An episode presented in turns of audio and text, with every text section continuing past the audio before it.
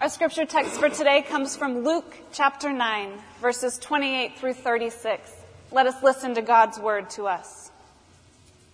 Now, about eight days after these sayings, Jesus took with him Peter and John and James and went up on the mountain to pray. And while he was praying, the appearance of his face changed and his clothes became dazzling white. Suddenly they saw two men, Moses and Elijah, talking to them.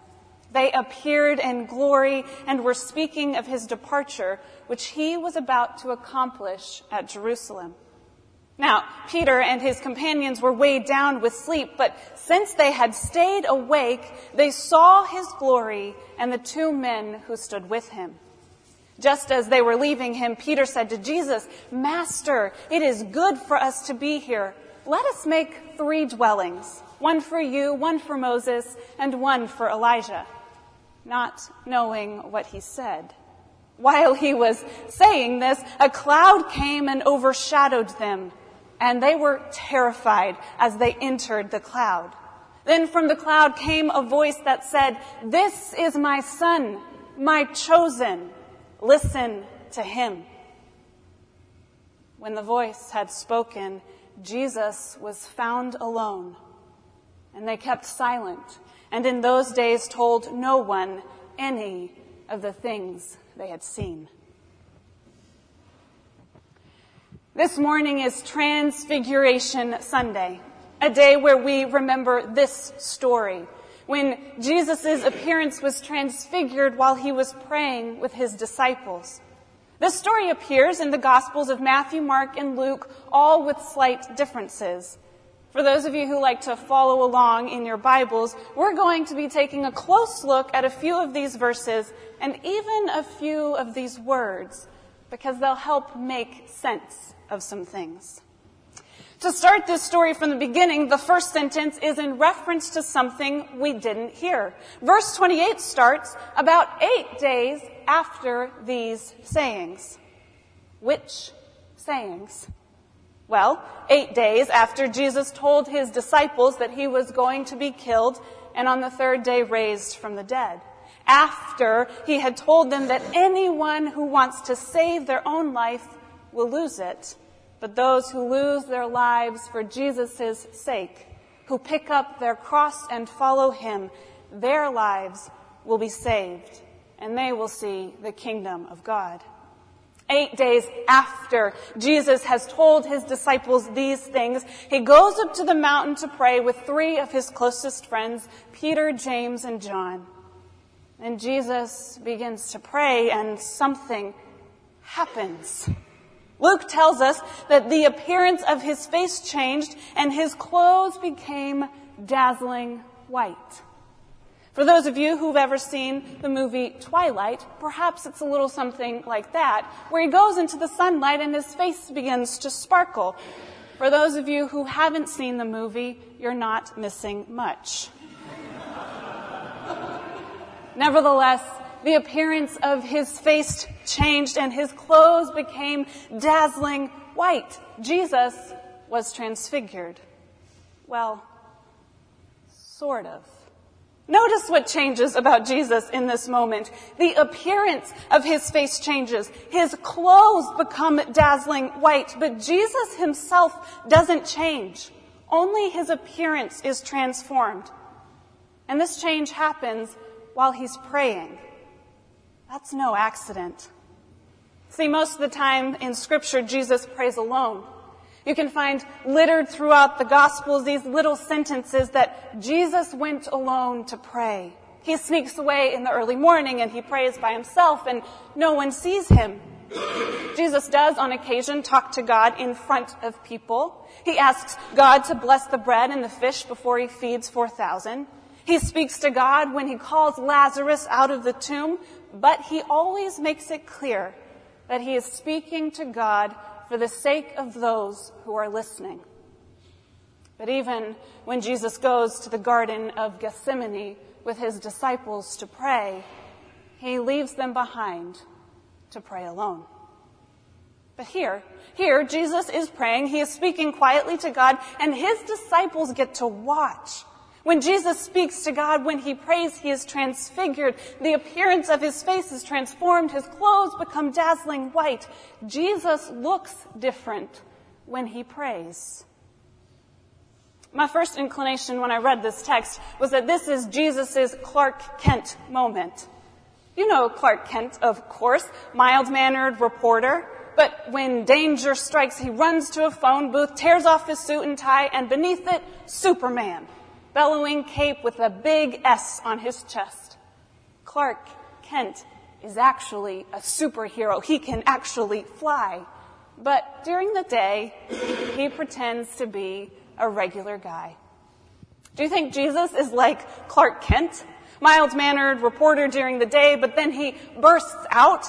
Does Jesus pretend to be a human like all of us? Pretend to struggle with temptation? Just pretend until he's in private. Then he starts glowing and upgrades his wardrobe. There's a certain appeal to that. But I don't think that's what happened. What is happening here is actually more profound. It's more radical because Jesus' appearance changed, but he is still exactly who he always was. Jesus is a humble carpenter's son. He does not pretend to be human. He is human. He does not pretend to be poor. He is poor. There's this famous hymn in Paul's letter to the Philippians where he says that Christ emptied himself and was born in human form. He emptied himself of what? Of his godly power. When Jesus performed a miracle, he asked the Spirit of God to work, just like we have to do. Jesus is constantly, constantly pointing to his Father. He isn't seeking to glorify himself. He emptied himself of his glory and he's constantly pointing to his Father's glory. So in this passage where Jesus is transfigured, it's not like he's been hiding his glory and finally he's letting his disciples in on it. He's actually who he always appears to be.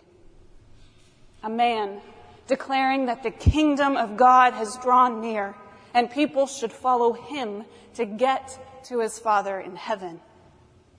This story is not about his glory. It's about his Father's. When Jesus is transfigured, his face changes. Do you remember the story about Moses when he goes up to the mountain to receive his Ten Commandments from God, and God lets Moses see his face, and God lets him get a glimpse of his glory. And Moses comes back down the mountain, and his face is shining. It has been transfigured because he was in God's presence. It's the same for Jesus. When Jesus prays, he is not transfigured because something inside of him has been revealed. He is transfigured because he has been in the presence of his Father. He is transfigured because he is reflecting his Father's glory. This might sound totally crazy, but it really isn't. I'm willing to bet you've seen someone transfigured too. Picture you've had the worst day. I mean, the worst day. How many people is it possible to have yell at you for something you didn't do? How many things can go wrong in the same day? How far behind can you get on what's needed done in one day? Notice I said picture, not imagine. Because I'm pretty sure you've all had days like this. If it could go wrong, it did. You can feel the stress like a vice grip on your shoulders. You can hear the voices pounding in your head. Your face is flushed. You get to your house. You step inside. You shut the door and take a deep breath. Home. You felt this, right? You're transfigured. You are the same person. You still had a terrible day, but at home something changes. Your shoulders relax a little. The voice is quiet. You loosen the tie or put on your favorite music or whatever you do because you're home. When Jesus prays, he's transfigured because he's home. When Jesus prays, he is in the presence of his Father in heaven. When Jesus prays, he seeks his Father's face and sees it. In scripture, it's called the throne room of God. Jesus is in God's presence, in God's throne room, basking in the fullness of that love and mercy, justice and grace. So when Jesus prays, his face is actually radiating God's glory. Even his clothes are glowing white. That word white carries a little baggage you might not have been expecting. This word is used to describe only two things in the Bible. Angels' robes and how Jesus looks in this story. The word is only used in these two cases except for one other place in the book of Revelation. An angel in the book of Revelation is speaking to a church and the angel says, For you say, I am rich, I have prospered, and I need nothing. You do not realize that you are wretched, pitiable, poor, blind, and naked. Therefore, I counsel you to buy from me gold refined by fire so that you may be rich, and white robes to clothe you, and to keep the shame of nakedness from being seen. The church that this angel is speaking to thinks it doesn't need anything from anyone. They've got it all together. What the church doesn't realize is that in God's eyes, they are wretched, pitiable, poor, blind, and naked. They are storing up treasures here on earth, and because of it, they don't see what they're missing. They don't see the amazing character of what God is offering to them. They don't understand what a relationship with God looks like. It's bigger than any other hope, brighter than any other light, stronger than any other source of strength. Its glory will literally transfigure you. So the angel says, Buy from me gold refined by fire that you might be rich and white robes to clothe you. The thing that transfigured Jesus on top of that mountain, the thing that made his face shine and turned his clothes into what angels wear, it was the presence of God. And the reason Jesus came to earth was so that we might have access to the presence of God we too can be transfigured. The angel in Revelation says that we can have these clothes of dazzling white. But how? How do we partake in this? Well, in our story, Peter tried to. He cried out to Jesus, Master, it is good for us to be here. Let us make three dwellings, one for you, one for Moses, and one for Elijah. Peter wants to stay. He wants to take this moment and make it permanent. He wants to buy some wood and build three houses. Now look at this. Peter is quite literally trying to put Jesus in a box. He is saying, this is amazing. I'm going to go buy some stuff and I'll build a dwelling for you to live in and we can stay right here. He wants to hold on to this miracle and not let it go. Our story is Peter's reaction. He sees it and wants to hold on to it. It's how we respond to the great things that happen in life. We want to hold on to them. We want to freeze time and hold that moment. We take pictures of them. We tell the stories. We try to recreate them. But when Peter, Peter tries to hold on to this moment, a cloud covers the sun and a voice comes out from it. This is my son, my chosen. Listen to him.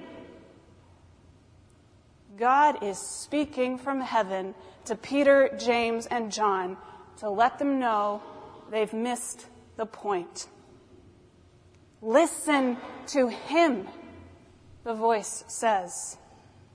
But Jesus hasn't said anything in this entire story which is why it's important that the story started eight days after these sayings. God reminds Peter, James, and John to listen to Jesus when he says that he will die and be raised from the dead. Listen to Jesus who told you if you want to save your life, you must lose it. When the angel spoke to that church in Revelation, it told them that they had settled. They were happy with what they had. They were just going to try to hold on to it, hold on to their youth, their success, their wealth, their happiness.